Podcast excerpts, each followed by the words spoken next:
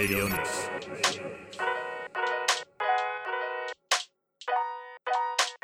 ゲリオニクス石川美です。今もうドーナツ3個食ってお腹がパンパンでちょっとねいやドーナツってやめられないんですよね。これずーっと。でこうあのこの前最近すごくこうこんなに人に会ってたっけってやっぱコロナが明けてなんだかんだってもうほぼ毎毎週に何回もアメリカから帰ってきたとか昔の友達が会おうって言ってくれたりとかでこんなに人と会ってたかなと思う中で心唯一休まる時間っていうのがまあそれも楽しいんだけどね。僕はタコスが好きで大体週に1回タコスを食べに行くんですよ。でそのタコス屋さんはやっと見つけた。大体俺の中でこのタコスは認めようっていうのが都内で3つしかないの。あとのタコスはほぼ偽物と偽物だ。偽物。日本風に変にこうアレンジしてたりとか、まあ、何よりもこの皮っていうのが大事なんですよ。まあ、トルティアがどこまでちゃんとコーントルティアでうまいかって。であとはレストランみたいな形が多いのでその3軒の中でも2軒はレストランなのね。だから本当のタコスは感覚的にはこう立ち食いしたいパッと食ってうんみたいな感じで立ち食いそば的に食べたいのが俺の中のタコスなんです。でそれが1軒見つけてもうここ2年ぐらいもっとかな？通ってるんだけど週に1回ぐらいね。でここでちゃんとある時あのー、悪いけどタコスの皮2枚にしてくれるってポロッと言ったの。これねダブルであるんですよ。アメリカとアメリカっていうかまあメキシコでもね。そしたらキラッと目が光ったやつの。石川さん分かってますね夏が。僕も最初からそうしたかったんです本当は。でもなかなか日本のお客さんに受けてもらえ受け入れてもらえなくてみたいな会話で。いつもそういうこうタコス話で盛り上がってるで彼は本当に努力家なのか何なのかこう僕の俺の中でこう徐々に美味しくなってる。美味しくなってるよっていやそんなことないですよ。って言うんだけど多分いろいろ工夫してどんどん美味しくなっててある日去年か2年前の夏かとにかく夏ぐらいにとてつもなくこのハラペーニョソースが美味しい時があったなんかさ今日うまくない？って言ったらまたキラーンと。石川さん分かってくれますかと。何なのかというと、まあ、彼はもともと山形出身でハラペーニョの種を仕入れて山形の実家のお父さんとお母さんに頼んで作ってもらったんだって。山形でハラペーニョが育ったからフレッシュハラペーニョでちゃんとメキシコのを作って使ったからめちゃめちゃ美味しい。のもうね香りが全然違う。とてつもなく爽やかな辛さがあってそれがすごく嬉しかったのね心が通じ合って。そしたらさらに彼ハラペーニョだけじゃなくてトマティーヨってのもあるんですよ。これも全然知らないでしょ。これメキシコ料理でやっぱ使うんだけどあのサルサベルデってベルデって緑。だから緑色のサルサソースに使ってんの。がこのトマティーヨってやつなのね。でトマティーヨってぐらいだから見た目トマトに似てるんだけどあと昔間違えたんじゃないかなと思うんだけどでもトマトじゃないのよ。これ実はナス科のほおずきなの。ほおずき。でこれを元に作っこれがねこれのまたベルデソースを作るとうまいのよ彼が。でこれも山形で作ったんだって。でまた夏が近くなると俺の中のこう楽しみはそろそろ新しいハラペーニョが来る季節みたいな。いいでしょ？でこれがですねお父さんで何年もしてからある日ふとこう思ってそのさっきのトマティーヨとハラペーニョ考えたら寒い山形でよく育てたよねお父さんとお母さん。すごいねって言ったら実はお父さんが農協の農業指導員なんだって。農業指導員って知ってる？いろんなこの種とか作物の育て方を専門的に勉強して実際の農家の人にこの作物はこうやって育てるといいよとこういう肥料がいいよとかこういう農薬を使うといいよとかっていうことをかでこういう栄養が必要だよってことをちゃんと教えるちゃん仕事の人がいるんですよ。農業指導員って。これ確か宮沢賢治もそうだったよね。まあまあそうなの。まあその農業指導員なのでで例えば実家にいるといつもお父さんのところに農家の人が訪ねて玄関とかがいっぱいになるぐらいだったんですよねと。これが素晴らしくてこれ前回にも話したやっぱこう組合の素晴らしさ。企業っていうのは自分たちのやっぱり独発明したものってことで独占するわけじゃない。特許にして。で企業秘密ですとかって。するわけ。で今はそれをコピーライトつけていくわけですよね。でも実際これこれが海外に流出して、まあ、偽物のリンゴが作られたりブドウが作られたりあの和牛が作られたりして問題にもなってるけどだけどある程度やっぱりこう共存して共栄して栄えていかないといけない。食べ物っていうのはこれはやっぱり顧問というかみんなで分かち合って人類は大切にしていくもの。誰かが占有しないで。っていうものだっていう側面もあって例えばあの日本ほとんどこう小麦って輸入に頼ってるじゃないですか。でその小麦の世界の90%どっから来たか知ってますか？わかんないでしょ？これね1935年に岩手県の農学者で育種家種を育てる仕事の人の稲塚権次郎っていう人がいてこれ映画にもなってんの。英語で英語でも彼が作ったこの稲を農林10ウィートと。農林10ホイートっていうの。農林農林ってのは農林水産省の農林10 10号っていう名前でちなみにこの人は1919年に水水苗っていうのかな。農林1号っていうのも作ってんの。これが何になったかっていうとコシヒカリ笹錦秋田小町の先祖を作ったのもこの人。でこの人の小麦が普通麦っていうのは背が高くなっちゃうんだって。なのでこう嵐とか来ると倒れちゃうじゃん。そうするともうその年取れないでしょ。だけど日本在来品種の白だるまっていう 渋い稲が稲じゃねえや麦が遺伝子的にどうしても日本人らしく背が伸びないんだって。でいくらもう十分な栄養があっても背が高くならないんだって。逆にこれが風に強いわけ。でしかも大型機械でガーってこう収穫しても取り入れやすいじゃない。なのでこれはすごく便利だってことでこれをもとに交配して作ったのが、まあ、この農林10をアメリカ合衆国農務省の天然資源局の SC サーモンっていう人がアメリカに持って帰ってアメリカの育種家種を育てる人が1961年に背が伸びないゲインズっていう種を作るわけ。でこれが全米に広がってんの今。で同じ頃メキシコでも国際トウモロコシ小麦改良センターのノーマン・ボーログっていう人が農林10をメキシコ品種と交配してやはり背の低い品種を育成してこうしたあのゲインズとかえっと、メキシコのやつとかが世界中にどんどん広がっていってこれらの品種がさらにインドパキスタンネパールなど世界を世界中にこう広がっていって栽培されるようになってインドパキスタンではこれやっぱなかなか食料事情が悪くて当時飢饉もいっぱいあったわけ。だけどこのおかげで生産量が4倍になって実は人類を繁栄させたのはこの農林天だった すごくないですか？でこうやってみんなで知識を共有することによって人類っていうのはここまで繁栄できてきたと。で世界の食料生産この農林店によって一気に上がってこれ緑の革命って言われてるんですよ。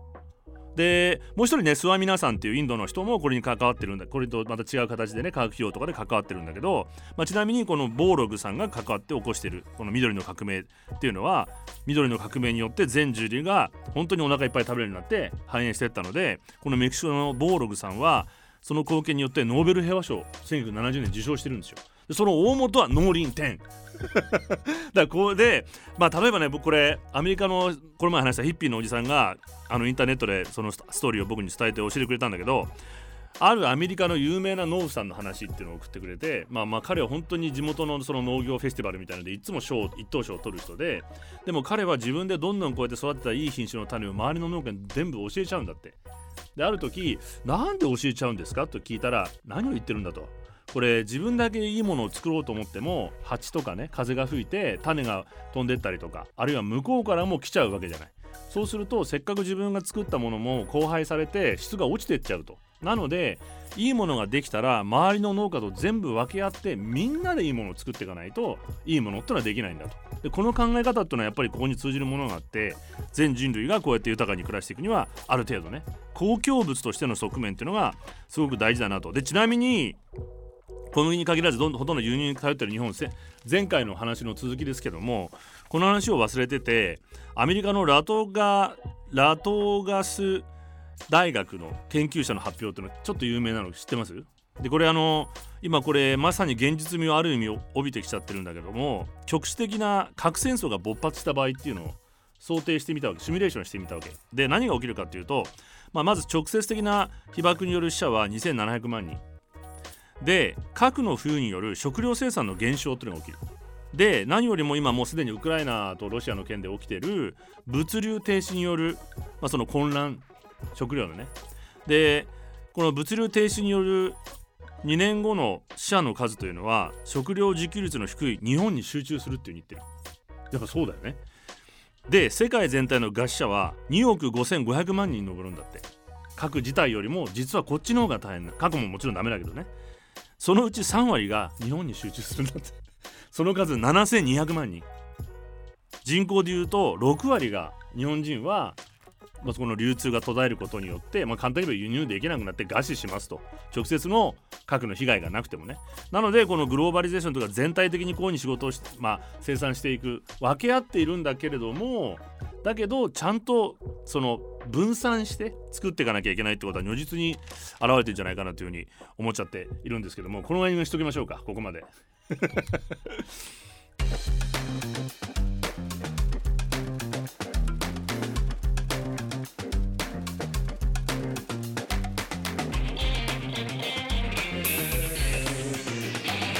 Radio Nix.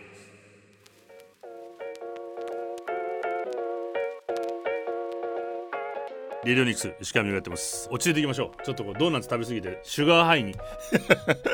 なってるんでね。落ち着いていきたいんですけども。でも突然思い出しちゃった。この前3日ぐらい前にそのロサンゼルスから帰ってきた友達の友達も連れてきて一緒にご飯食べてたんだけどそのペルー人の人と話してて最近こうアプリで娘に教えてもらってスペイン語をずっと勉強してていい感じになってたの俺。50何日間続けて勉強して。すごいねあのアプリ。あるの。デュオリンゴっていうの。デュオリンゴっていうの。や娘が韓国語喋るようになってどうしてだって教えてって言ったら多分これでやるんだよって教えてくれてやったらスペイン語結構ちょっとずつできるようになってきて英語も英語も喋る英語もできるよ。いろんな国のこともだけどこれや勉強してんだよ見てってペルーの人見たらそれスペイン語のスペイン語じゃんっては？って言ったらあの中南米のスペイン語とスペインのスペイン語はちょっと違うからねって言われてえー、と。俺どっちかっていうとそのねそっちの方に行くのでで見たら本当にそれ選択できるようになっててやり直し。50何日間水の泡ですよ。はあ、仕事しなきゃ。落ち込んでる場合じゃない。仕事しなきゃっていうか話さなきゃ。あのそう毎回忘れてることがあって何度もこのキーボードにディレクターにまたその話忘れてるじゃないですかと。振っといて言ってないんですよ。食べ物の話するたんびにこの話をしたかったんだけどその少子化と自給率と地方格差。これとは連携連動してるという話を僕はこう唱えていてなんでかっていうとこの3つ日本政府が何十年間にもわたって言ってきたの皆さんご存知ではありませんか？でしょ？ずっと言ってきてるじゃないもうスローガンみたいに。で綺麗事になってるわけ。ずっとね。だけど本気で取り組んでなかった。で今になってからなんだっけ未曾有だっけ？前代未聞だっけ？びっくり？異次元か。異次元の少子化対策って言ってお金ばっかばらまいてるじゃない。ばらまこうとしてるじゃない。まあいいんだけどお金ばらまいてくれるのは嬉しいんだけどそれだけではダメなのではないですか？と いうのがこのここなのよ。なんでかっていうとまず一つだけやってもダメなんじゃないかと。でこの3つっていうのはこうやっぱり今まで手をつけてなかったことが結果今のこの社会につながってきてる。だけどみんな心の中でこのままじゃダメだよねって思ってることじゃない。例えばこの食生活をこう何？あの生活習慣病を治さなきゃみたいのでダメなんだよねと思いながらやめられないことみたいなさ根本的に治療できてないっていうね。のの似てる中年のおじさんみたいなもんでさ日本のこう変われない。でその3つ関係してるっていうのがどういうこの衰退の原因になってるっていうのがまず気づいたのはあの首都大学東京の教授の山下祐介さんっていう人と話してる時に教授なんだけどちらっと彼がポロッと言ったのね。いや歴史的に見ても地理的に見ても世界中どこを見ても都市部っていうのは人口が増えないんですよって言われたの。そう言われてみればそうじゃない。江戸ですらそうでしょ多分。あの世界中どの都市でも人口ってのは増えないの。子供はあんま産まないの。わかる？でそれはどの時代でもそうなの。で都市っていうのはどういうとこかっていうと農村や都市以外のところでが人たちで、まあ、例えば昔だったら農家の次男坊三男坊みたいのが働きに出る場所だったわけじゃない？なので人口を生産するのはその周辺地域なんだよね。もうこれで気づいてると思うけども、まあ、そので特に一極集中都市化っていうのはどんどん進んでいって、まあ、選択と集中っていうのが市場原理主義が加速してるわけじゃない。世界中で。なので世界の今人口の半分は都市に暮らしているって言われてるわけでしょ？でなので世界でも今後こういう問題って日本が先駆けて起きてる問題だと思うんですけどもまあいいやそれで逆に地方を都市化しようとしてるじゃない？イオンとか作って。でこれは逆に茂谷幸介さんっていうあの人と話をしてた時になるほどと思ったんだけど、まあ、彼は里山資本主義あの里山のようにその地域でお金を回しなさいそれが経済をちゃんと立て直す秘訣だって話をしてくれてたのね。で例えばイオンでができるじゃない？ドーンと。でこうギャップが入ってたりとかユニクロが入ったりスタバが入ってるでしょ？当然。あとシナボンが入ってくれてると嬉しいんだけど。シナボンいいよね。またまあいや。それであの、それが入ってくれてると嬉しいんじゃなくてそういうところが入ってるってことどういうことかというと本来地元のその衣料品店で買ってた人たちがギャップで買います。そうするとお金はどこに行きますか？アメリカの本社にドーンと行っちゃうわけでしょ。最終的には。メインのお金は。で彼らのそのアメリカでが集めたお金を安いお金でバングラディッシュとかで作ってそこに集約されていくわけだよね。なのでそれはバングラディッシュにしても、まあ、その茨城だか栃木だか群馬だか分かんないけど イオンイオンがあるところも結局これお金吸い取られてるばっかりじゃない。お金回んないんだよね。でもちろんそこで働いてる人たちには給料として払われるけどこの人たちがどこで使うかっていうとまたシナモンでシナモン。スタバ買っちゃうわけじゃない。なのでこういうまあこれが選択と集中どんどんこう地方とかまあ世界的にはその生産している、まあ、その今グローバルサウスみたいなところが貧しくなっていくっていうのがこの市場原理主義で動いてるわけでしょ。でだから格差がどんどん広がっていくわけじゃないですか。でこういう現象があると地方っていうのは、まあ、人や資本が外にどんどん持ってかれて当然衰退していくわけだよね。で仕事がないと思ってる若者も都心に出てっちゃうわけじゃない。でこれはもうみんな感じてることじゃないですか。で地方がそうやって衰退すればさっき言ったように子供生まれないわけですよね。だって子供たち海出てっちゃうしまあ、あるいは残ってる人はイオンで働きながらも、まあ、少しちゃんと子供を作ってくれるかもしれないけどでもかつてほどではない。で都市部に食料を供給する農業従事者もいなくなっていくから後継ぎ問題がなっていくわけでしょ。でこれを例えば農業を保護して十分なこの前前回話したみたいに農業を保護してちゃんとした補助金をがあってゆったりと生計を立てられたら農家が経済としても。で仕事もある。で豊かに暮らせる。っていう風になったらもともと本来の理論では地方では子供育てやすいし自給率も上がるし人口も増えるし自給率も上がるし地方の経済も豊かになって一極集中が収まっていくんじゃないか。でしょ？これ全部やってないからこういうことになってるのよ。どれもやってきてないじゃん。だから今都市部の生活者にまあだけではないけどお金を配っても基本的な生活が安定して、まあ、例えば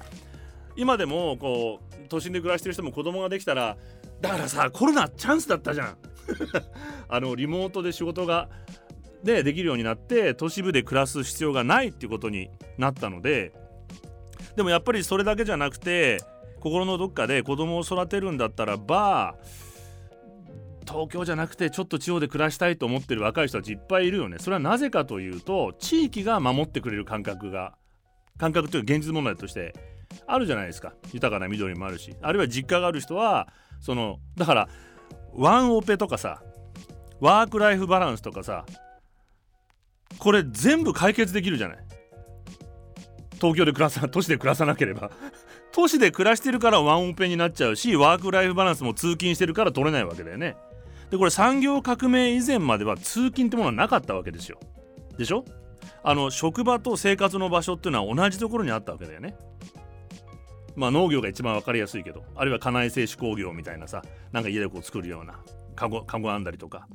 でそれからまあ工業化っていうのが産業革命以降起こってその工場ができて住宅地ができて、まあ、それが意図的に鉄道会社が結んで工業団地ってのは今でもあるじゃない。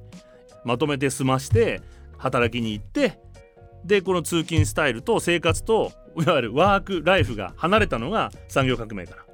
でこれがあまりにもひどくなりすぎて取れなくなってる。でこれ生活できなくなってるから当然子供も育てられないし育つ余裕もないしでじゃあ今度保育園いっぱい作ろうかって言ってもなかなかそうもできないし。根本的にこれやめないんだよね。でできるわけじゃん今の時代って。でできるチャンスもちらちら見えてますよね。なのでリニアモーターカーなんか絶対いらないのよあんなもの。名古屋行かなくてもいいです希望。急いで。行きたい。新幹線で行ってください。ビールでお弁当食べながらちゃんと。その時間ないからね言っとくけどリニアモーターカー乗ったら。もうドーナツ食べたら終わりよ。嫌でしょ？俺は大丈夫。そんな急いで帰る用事ねえだまあそれであのー、何を言いたいかというとまあそそういうことなんですよ。であのよく木を見て森を見ないって言うじゃない。でまさにこの細部に日本人の特殊ってさ細部にはこだわってすごいんだよね。やっぱディテールを詰めるのが好きな人たちだから。だけど出来上がったものってへんてこりになっちゃったりするわけ。全体像が。でこれすごくこれは俺の実感なんですけども例えばアメ車を見ると全体見るとかっこいい。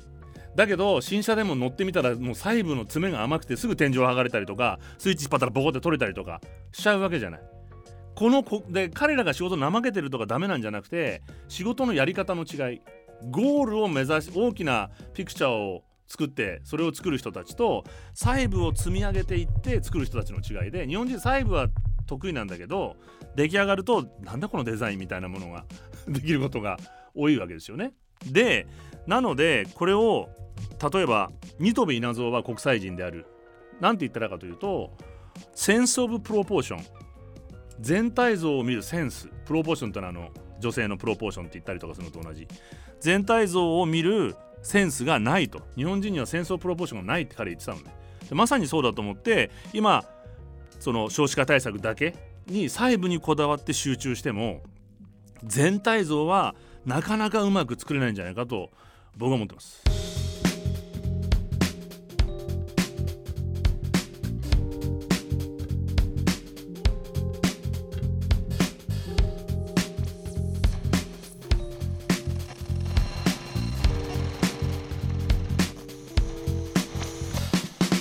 Radio Nix.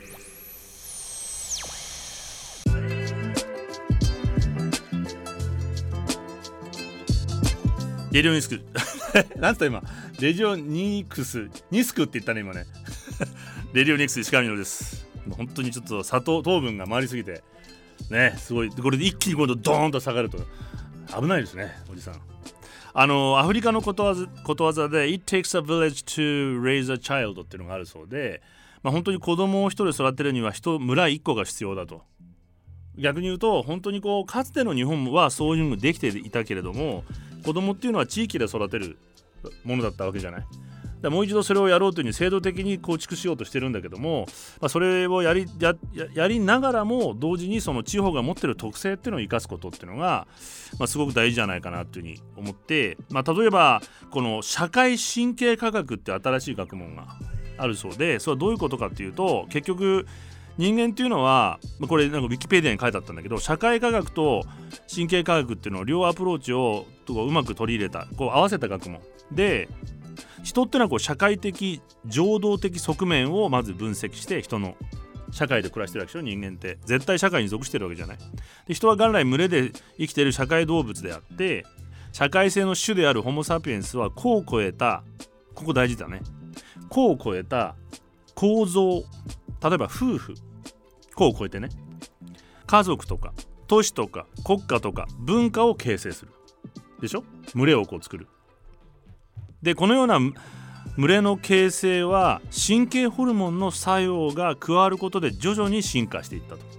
らその関連し合ってるわけですよね。自分のその,、まあ、そのメンタルな心理的な部分ケミカルにこう動く部分ホルモンが出たりとか出なかったりするのが愛情を感じたりとか感じなかったりとか。ってことは夫婦とか愛情だけ家族間だけじゃなくて社会ってものとの関係性も大事になってくるという学問でなのでそこから生じる社会行動が個の生存繁殖子孫養育をもたらすと。ってことはどういうことかというと自分が属している、まあ、その文化も含めた社会環境によって繁殖や子育ての様子が変わってくるっていうことがあるわけだよね。だとするとやっぱり先ほど言ったみたいに都市部で暮らしてる人間ともう少し違う環境で地方で暮らしてる人たちとでは子供を産むとか育てるとかコミュニティがもっとしっかりあるところの方が育てやすかったりとかって現象が起きてくるってことなんですよ。だからあながちそんなにあの感覚的なものではなくて科学的にもそういうことが最近分かってきてる。でこれは例えば、えっと、 The Village Effect っていうのがあって村効果村に暮らしてるとこういう効果がこの神経科学的にあると。で今はこう子育ての話とか少子化の話だったけどもスーザン・ピンカーっていう人が2015年にこの本を表してるんだけどアメリカの神経社会学者でこれこの本の中で彼女が、ま、膨大なデータとリサーチをもとにいかにこのフェイス2フェイスのコミュニケーションがある暮らしが人間を幸福に健康にするかってことを表してるのね。でいろんなもう世界中回っていろんなリサーチをするんだけども例えば友情の絆とか傷を癒す愛情とか子育ての手伝いとかねでこうしたものが人々に幸福感を与えて長生きにもつながっていると。でまた同時にそのべったりしたこう村みたいのじゃなくて緩いつながりも大事ってこれも別のこの前ねその話もえーと、人間関係のダイバーシティが大事って話もねしたけどもこれと似てるやっぱり村の中の緩やかなつながりっていうのも大事だったりしてであの実際、まあ、こうしたつながりでこうオキシトシンっていう有名なホルモンが出たりして愛情ホルモンっていうのはね、えー、バソプレッシンっていうのもなんか出たりするんだってでこれ健康になって影響を与えるってことが分かってるとで例えばここでねその一部イタリアの村の話っていうのが彼女も確かねこの村に訪れていてあのデータを集めてるんだけどもその世界のどこを見ても基本的には女性の方が長生きしてるじゃん。でこれは生物的な部分はもちろんあるんだけど男女の差っていうのがねその生命を維持するっていう力の生物人間生物的には女性の方が優れてるわけだから男性の方が劣っていて本当なの。だってそうなのよ。最終的にいらないらしいよ男。生物って考えると。劣勢遺伝だから男っていうのは。だってあのお腹の中でさこうどんどんこう成長していって途中で止まって生まれてくるのが男だからね。そのまま成長してたら女性になるわけだから。確か。そうよ。最終的にはもうあの人間を複製するのにあの男はいらないっていう説もあるんだけどまあいいやそんな話。まあそういう部分だけじゃなくてもう一つ女性が長生きの理由っていうのはさっき言ったこうした人とのつながりっていうのを女性の方が上手に作れるわけじゃない。つながりっていうのはねその社会性があるので。だからこうおじさんたちこう定年したらすぐ死んじゃうわけよね。であの熟年離婚みたいになっちゃうわけ邪魔だって言われて。で奥さんはたちはもう地域にちゃんとお友達がいて楽しくお茶会やったりさ韓流ドラマ見て泣いたりとかいろんなつながりがあるわけじゃんだから男はダメなの。会社終わったらもう社会性なくなって死んじゃうの。まあいやそんなんでだけど唯一世界であのー、男性が長生きしてる場所があってこのスーザン・ピンカーも確か言ってるんだけどもえっとねイタリア本土から120マイルまあ、地中海のサルディーニャ島ってあのの近くにある、え、山間部にオグリアストラ地区っていうのがあるんだって。でここは山の中で90歳以上の男性が他の村の10倍暮らしてると。で100歳以上の人が多く暮らすとこうした地域ってのはブルーゾーンと呼ばれてるんだって。結構山間部にも多かったりしてなんでかっていうと歴史的に北アフリカの海賊から攻撃されたためこう孤立してるのでみんなで守り合ってなきゃ生きていけないような人たちだったんだって歴史的に。だから人のつながりが非常に強いと。同時に地元でこう研究しているね医師でバイオメディカルリサーチャーのジョバンニ・ペスト遺伝子学者のパオロ・フランカラッチっていう人によると長寿の遺伝子っていうのを調べると他の地域とあんまり変わらない25%しか変わらないと。遺伝子的にはね。まあ25%も結構あるかもしれないけどでもそのぐらいしか変わらないと。でじゃあ別の理由があるんじゃないかということでイギリスの調査チームが入って多くの100歳以上の人たちにこう尋ねてみるとずっとそこでいろいろリサーチしてるととにかくひっきりなしに次から次へといろんな人が訪ねてくるんだっておじいちゃんのところに。ご近所さんが。で噂話して「最近どうなの？なんとか」みたいなあいつがあんなこと言ってたよみたいなですぐパッて方にチュッてしてまた出てく。でそれが次から次へと来るんだって。で実際この地域の人は仕事の合間を見つけては数十キロ離れた親を毎日訪ねたりするんだってあちょっと時間あるから親に会いに行こう。おじいちゃん会いに行こう。おばあちゃん会いに行こうとか。で若者もまあこういうことをすること年寄りをケアすることをケアするっていうよりも一緒にいて友達といるみたいに非常に楽しんでる。お年寄りと一緒にいること。そういう文化があるので人のつながりが非常に濃いと。でもう一つねちょっと怖いこのリサーチがあるんだけどもそうままさにこの社会神経学者のジョン・カチョッポジョン・カチョッポっていう人が孤独に感じた時孤独のインプリントっていうのが細胞に残されるらしい。インプリントされる。で社会でどのように迎えられたかでこう免疫力が変わるらしいんです。例えば乳がんにかかった女性が人と顔と顔を合わせる人間関係が活発な人は4倍、ま、生存率が高まると。UCLA のスティーブ・コールのリサーチによると社会とのコンタクトによって腫瘍の成長のオンとオフが切れ替わるスイッチがこう。だからがんを殺すリンパ球が増えたりするらしいんですね。でこういうことが最近分かってきたというのでこれはだから今年寄りの場合で年寄りだけじゃなくて若い人にも次の世代を残そうかっていうのは例えばもしかしたらねホルモンがこう出てきたりすることもあると思うしまあ同時にこういうことっていうのはさっきの子育てだけでちょっと政府を擁護してあげると、えっと、日本政府もね今ちょっとそういう取り組みをちらっと始めててこれこれえっとね、イギリスでほら孤独症ってのができたって話題になったじゃん。えそんななんだイギリスみたいな。知ってる？省庁で孤独をなくそうっていう。そのぐらいイギリス人にとってもイギリス人と日本人って似ててさあの例えば2人きりで部屋に置いてでも知らんぷして黙ってるっていうのはイギリス人も日本人も。誰かが紹介すると「ああどうもはじめまして」と。アメリカ人っていうのは前から前も言ったかもしれないけどエレベーターに2人だけになっただけで で我慢できないわけもアンコンフダブルサイレンあのサイレンスっていう言葉があるのね。あのアンコンフダブルって何て言うの？居心地の悪いサイレンスサイレント黙ってるってことはもう居心地悪いわけ。素敵な2つだね。とかって 突然こうやっぱ言わないと。元気？いいみたいな。他人同士でも話せるといらんない人たちの。だけどイギリス人と日本人苦手なの。やっぱねそういう人たちはこう孤立するわけですよ。であここ大丈夫？って思い思い出しちゃった。次にする？次にします。ラ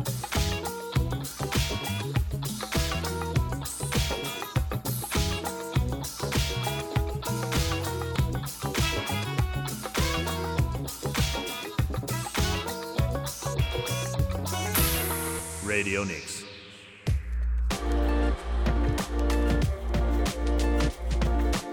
RadioNIKS。なんで言えないんだろう。 RadioNIKS。石上がやってます。あの今そんなにひどいんですか？日本って言われてるけどもひどいんですよ。これから話しますけど。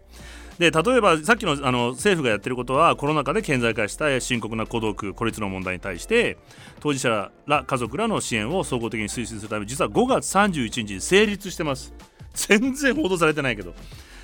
孤独孤立対策推進法っていう法律世界に稀に見る。同対策を規定した世界で初の法律だというふうに言っていて推進法は基本理念で孤独孤立について人生のあらゆる段階で誰にでも生じ得るものであり当事者の問題は社会全体の課題であると明記。省庁横断的な取り組みを推進するため。首相本部長とする推進対策本部を内閣に設置し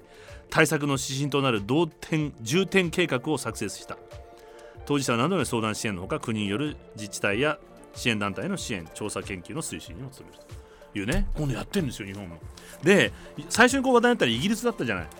イギリスは例えばどんなだったかというと自分はど、まあ、これちゃんとリサーチした結果なんだけど自分は必要とされてなく価値がなく注目されてない。と感じる人。これ65歳の3分の1は誰も信頼できる人が1人もいない。25歳以下もかなりの数が周囲から孤立してる。さっきみたいに感じてると。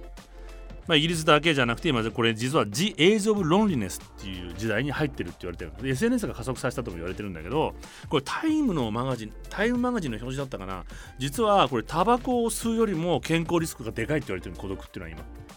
重大な現代人のだ The Age of Loneliness なんで今まで人類が生きてきた中で世界今まで歴史上最高に孤独な時代なんだって今実は。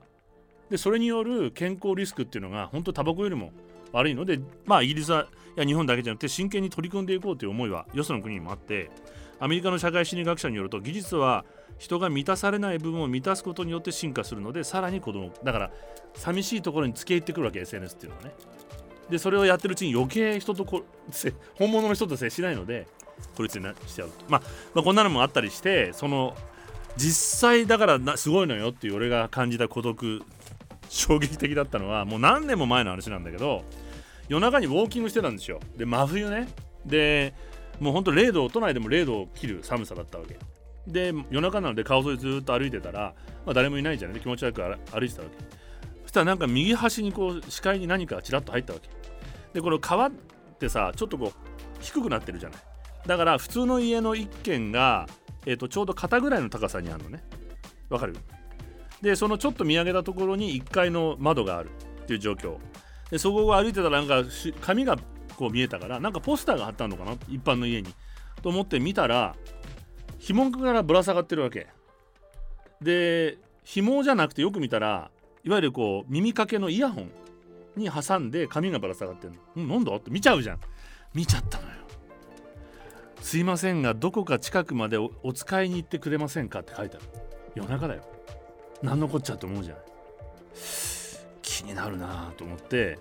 これなんか放置しちゃいけないんじゃないかと。思うでしょ？だって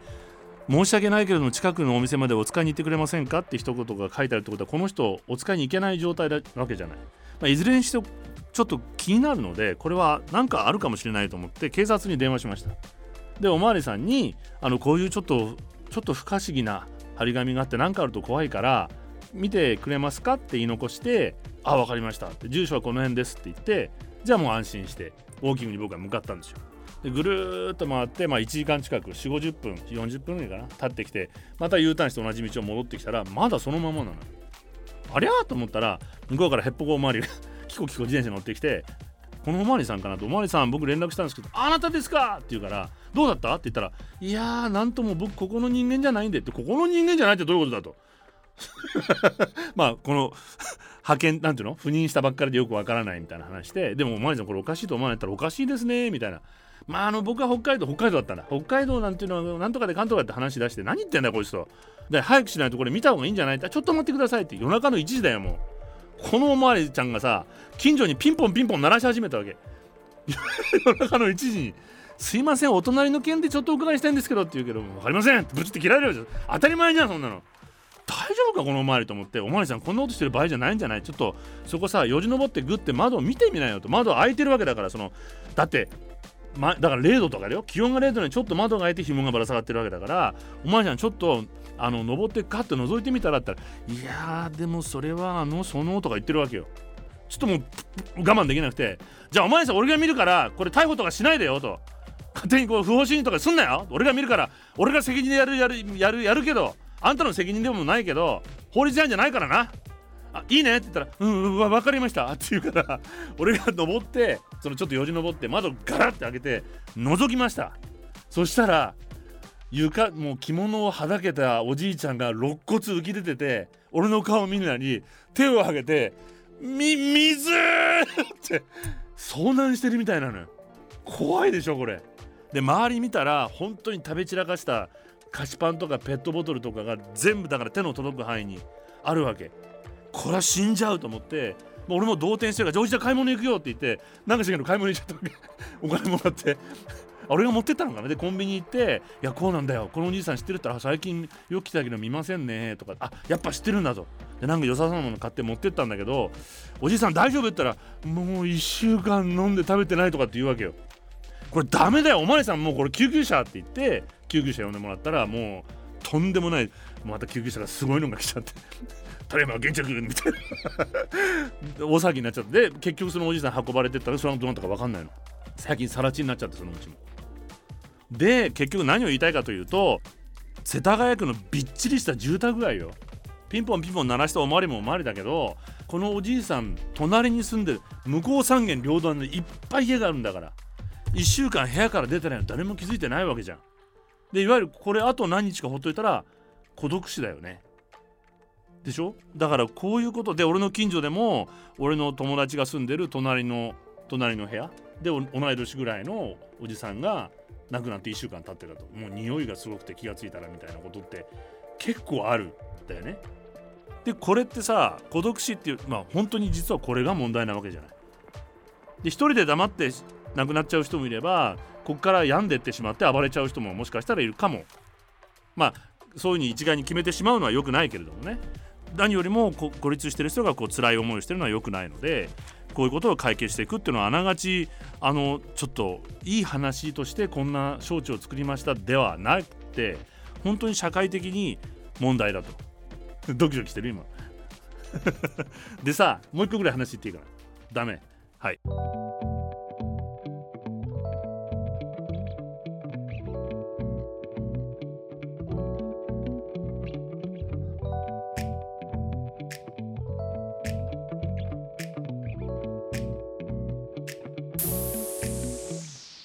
Radionics.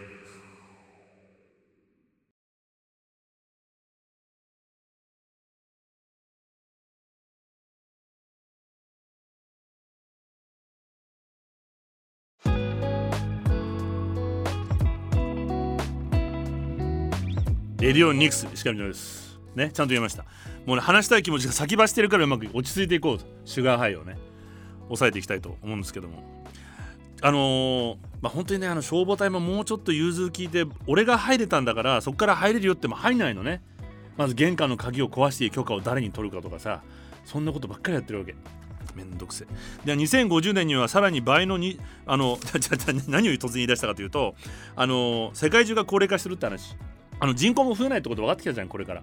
ね。実は人口増えると思ってたんだけど増えないと。でその一つも都市化に一つ要因があると思うんだよね。あの女性のいわゆる教育とかが変わって産む権利っていうのが自分で判断するので増えないってこともあったりすると思うんだけどグローバルサウスの方でね。だけど同時にさっき言った都市化ってことも俺は影響してるんじゃないかと。であの高齢化っていうのはどんどん進んでいて日本っていうのは日本2017年65歳以上が3515万人。総人口の1億2671万人の27.3割はまあその高齢者になっている。で日本イタリアもすごいんだよね。日本だけじゃなくて世界が高齢化に向かっていて2017年60歳以上9億6200万。1980年には3億8200万だったので倍になっていくと。2050年にはさらに倍の21億人に上る。これちょっと古いデータから変わってるかもしれないですけど65歳以上は1950年の5.1%が2015年には8.1%さらに2060年には17.8%になると、まあ、とにかく高齢化していくと世界中はその中だから実はさ中国ってみんな脅威論みたいなこと言うけど中国ってだから高齢化猛烈だからね？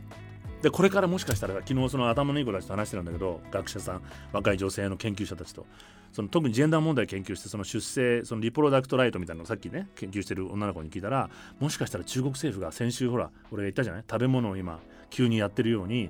急に今度一人っ子政策から子育子供産め政策もう産むも噂ず女は産めみたいな法律ことやりだすんじゃないかって心配してたよ。女性の権利なんか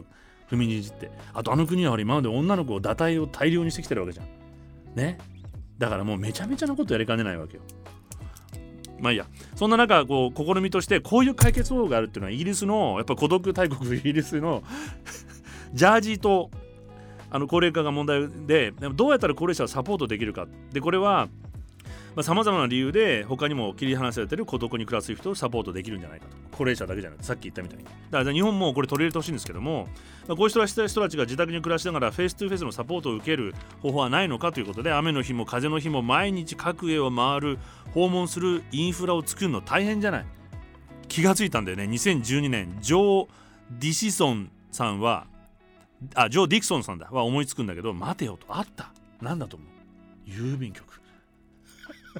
あるじゃんと。で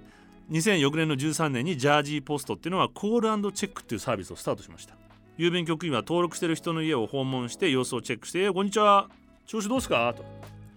そういう言葉から始まるサービス。まさにコールチェック。世間話をして5つの質問をちゃんとしてチェックシートにこしていくと。薬はちゃんと飲んでる？とか。困ってることはある？とか。いつも交わしていれば様子がおかしければちゃんと気がつくじゃんあれ？おじいちゃんなんかちょっとご飯食べてる？みたいな。もし何か問題を抱えているようなら必要な支援団体や行政などのサポートグループに連絡すればいいと。で郵便局員の自身は問題を解決する必要はないわけだから。チェックだけしてお友達になってればいいわけ。で彼らの仕事は人と人とを結びつけること。普段は本来は手紙で結びつけてたわけじゃない。で必要な支援にさらに今度はつなげていく。で孤独に暮らす人たちの目になって見守ってあげること。でこのコールチェックはジャージー島の成功を受けて今やイギリス政府も取り組み全体で取り組み始めてる。イギリスが抱えるさっき言った孤独社会という問題の初の具体的対策になり得ると。で現在リバプールビートルズのね。リバプールとかニューモールデンっていうところウィッビーっていうところでもスタートしています。将来はロイヤルメール。だからイギリスの国営郵便局みたいなロイヤルメール。王立郵便なんとか。まあいいやいや。ロイヤルメールの12万5000人の郵便局が全土でこれ活躍するかもしれない。でこのモデルをアメリカのデトロイト市も実はもう試験的に導入してます。都市部でもジャージー島だけじゃなくて。ジャージー島の発案者そのジョー・ディクソンさんはディキンソンさんはえフランスドイツ韓国オーストラリアノルウェーフィンランドデンマークシンガポールの郵便局からもう問い合わせが来てると。韓国ちゃんとやってる。日本やらってないじゃんこれ。現在1人訪問するのに6ポンド大体7ドル50ドル7ドル50セントぐらい。6ポンドって7ドル50って800円ぐらいか。800円じゃないか。もうちょっとするか今の時代レートだと。まあだから1000円弱1000円ぐらいか。ね。かかると言われてます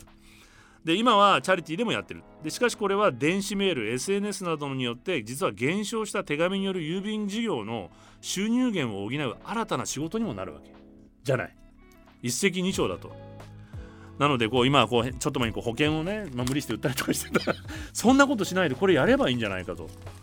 でこういうことがやっぱり都市化、まあ、じゃあ今のはジャージー島だけどジャージー島っていうこう地方どの国もやっぱり地方が衰退していって地方でも孤独そう衰退によって起こる孤独っていうのがあって都市部では本来孤独もともと孤独で水ってこうおじいちゃんが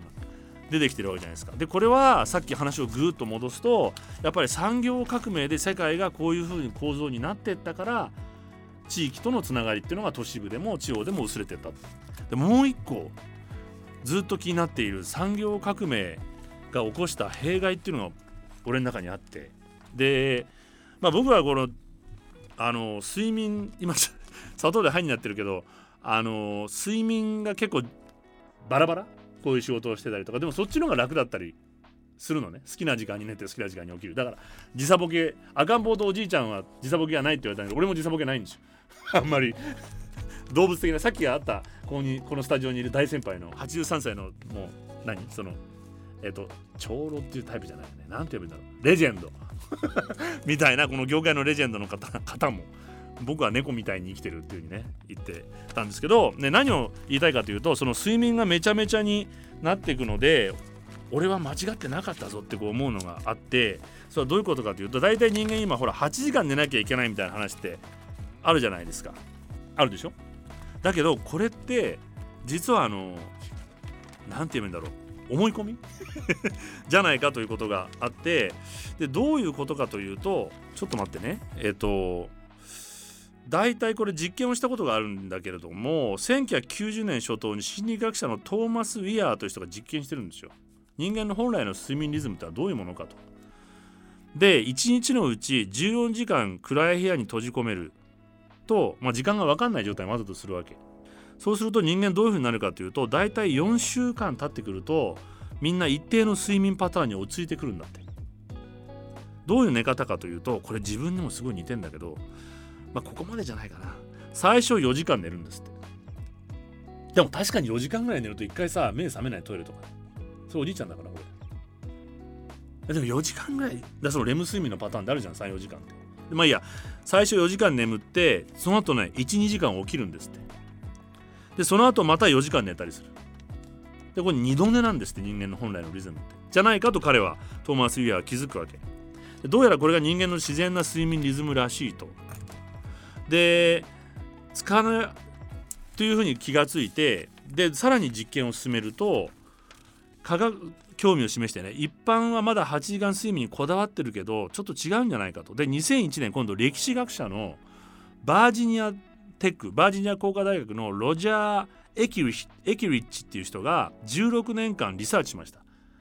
歴史学者だから、まあ、どんな風に人類って眠ってきたかと。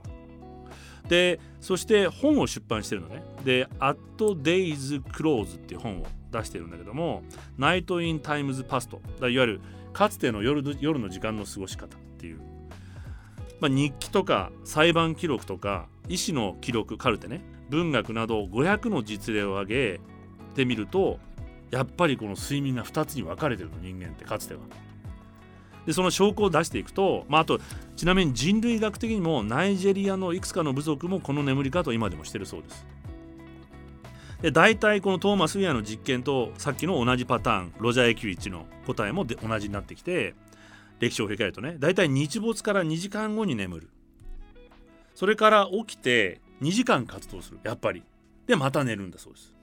で歴史書みたいなのを見ていくとその間何をみんなしてるかっていうとこの1時間12時間の起きてる間にトイレに行ったりタバコ吸ったりなんと近所の友達に会いに行ったりもするんだって。かつては。夜中に。結構楽しいよね。だ4倍みたいな。そういうこと言っちゃいけないですかね。かつての習慣があったかもしれない。ででも多くの人はベッドでこう本を読んだり物を書いたり日記書いたり何よりもイチャついたりあと祈ったり宗教的なキリスト教の人はね。でなんと15世紀にはこの時間専用のお祈りっていうのまでちゃんとあったんだって。この時間に祈るものっていう。で16世紀の医者はこの時間にセックスをした方がより良いリラックスを得られるっていう指導をしてたりもするの医者が。でこの時間大分確かロマンチックないい時間だよね。ちょっと寝てあとまったり過ごす時間。でだけどこっからなんですよ。何が起きるか人間に。だから今15世紀16世紀までそうやって二度寝してたわけ。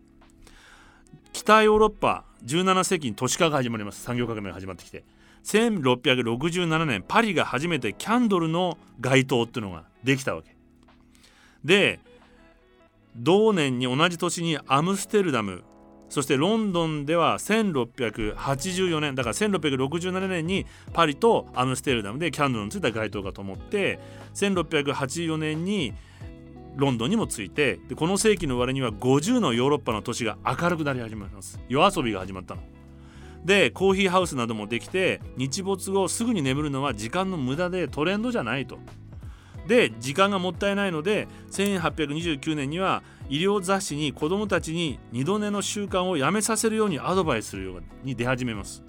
で効率的に睡眠をとろうと。いっぺんにまとめて8時間寝ましょうと。で産業革命がここでドーンと本当に勢いが始まって人々の生活は工業的な時間に効率的に暮らすようになってきます。で200年かけて1920年頃にはこの睡眠パターンは二度寝の睡眠パターンはなくなってます。なのでこの頃から何ができていくかっていうと同じ頃にある現象が起きてくるんですよ。睡眠障害の記録が同時に現れ始めるわけ。人間の本来のリズムじゃないから。だから今のこの8時間睡眠っていうのはこの歴史的データと生物学的な実験によると不自然な眠りのパターンなの。なのでグレッグ・ジェイコブスのという睡眠学者そしてラッセル・フォスターこれ体内時計の神経学者オックスフォード大学ね。8時間寝なきゃというプレッシャーが余計に眠れなくして医学的にも多くの専門家がこだわる必要はないと言ってます。最初の眠りを休息。そして12時間後に起きてるのをリラックスする時間。でこれが実はストレスを軽減するシステムになってるとジェイコブスは言っていて医者が直面するいろんな病気のさまざまな問題の30%は実はこの睡眠に起因してる。現代の生活でそのストレスとかうつとかアルコール依存症とかドラッグ中毒ドラッグ依存症が増えてるのは実はこれが原因といっても過言ではないと。睡眠のリズムがうまく取れてない。なのでもう一度ここに来て全部産業革命からやってきたライフスタイルってことをもうちょっと人間のこの生理に合う形に戻す働き方を作り直すっていうのは楽しい新しい革命だと俺は思うんですけど。Radio News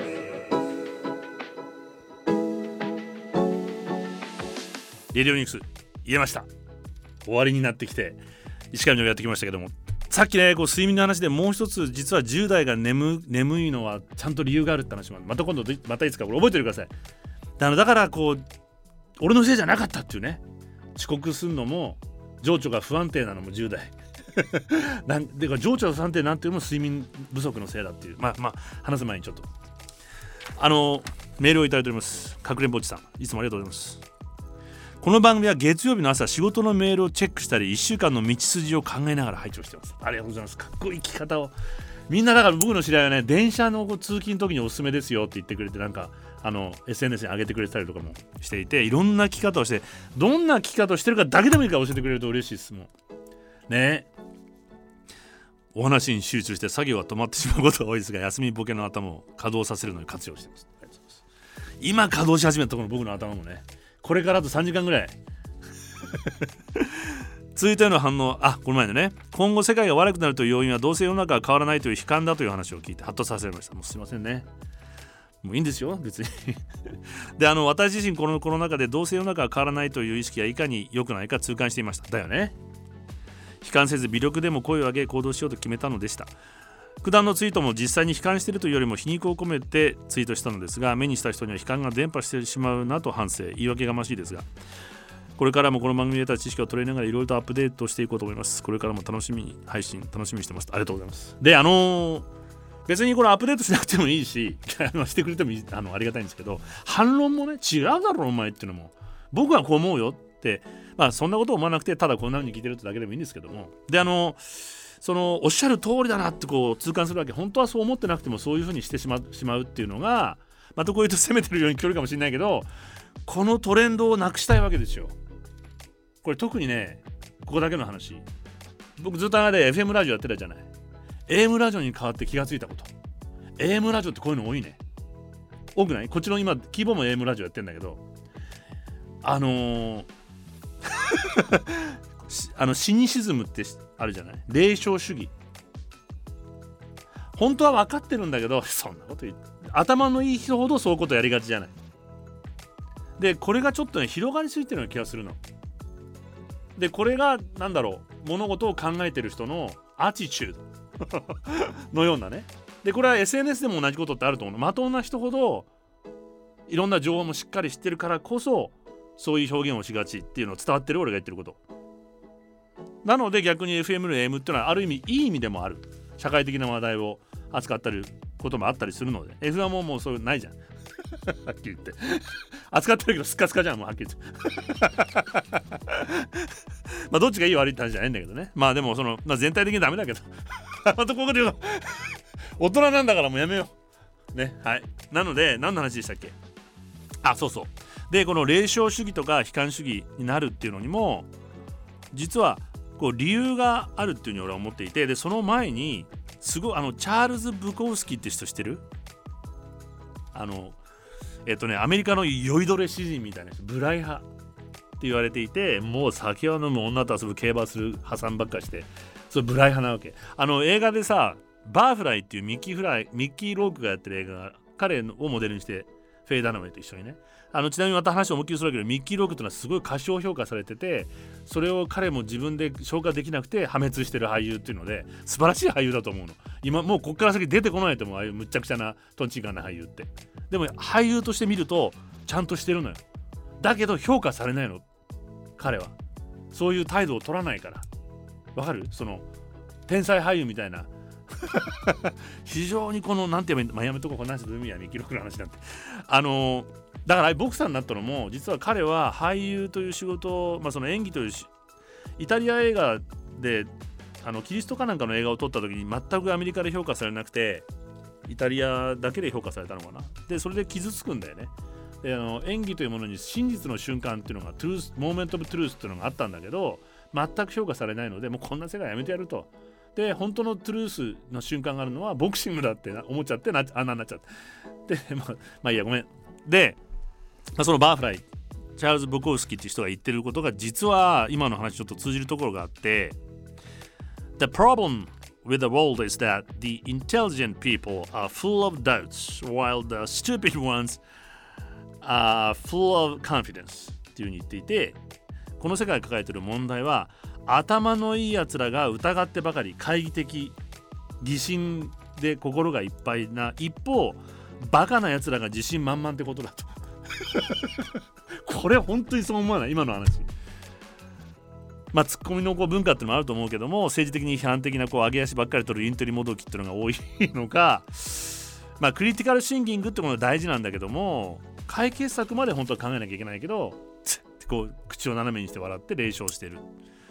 でそういう人の方が実は頭がいいのに解決しないと。で、まあ、ちなみに彼のこお墓には「ドントトライ」って書いてあるわけ。で今まで前はその「ドントトライ」の意味っていうのは、まあ、そんなある意味もがいた人生だったからもうトライしなくていいよって意味ではなくてかと思ったんだけどそうじゃなくて